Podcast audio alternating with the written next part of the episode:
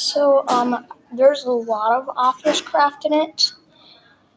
Um, like show the character's motivation, build the mood, build suspense, uh, support the theme, getting readers predicting, set up the problem, create settings, stir empathy, introduce characters.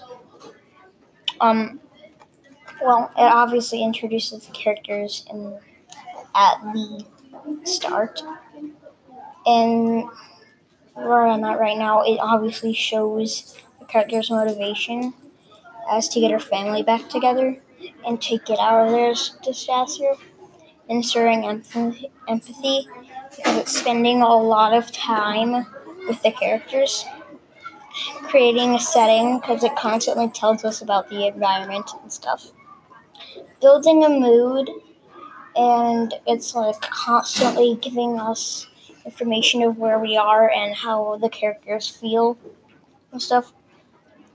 It already has set up the problem, and the problem, as far as I'm concerned, is probably already gone off since the problem was probably the tidal wave and losing her family.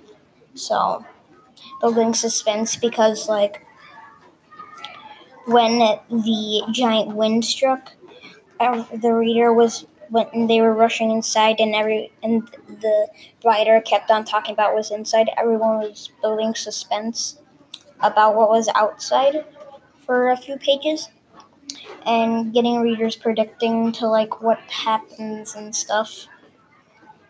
Like when the bus driver was getting really mean and stuff.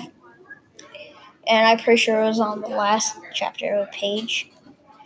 Um, and you're wondering what the girl was gonna do and stuff. And it's a support theme because it had the same thing throughout the whole entire story. And like, actually, about a third of the way through, then it started getting actual themes and stuff. Because mostly it was just like, oh, this is my birthday, and this is whose birthday, and he's mean, and he's stuff. Um, so that's pretty much it. Uh, okay, bye.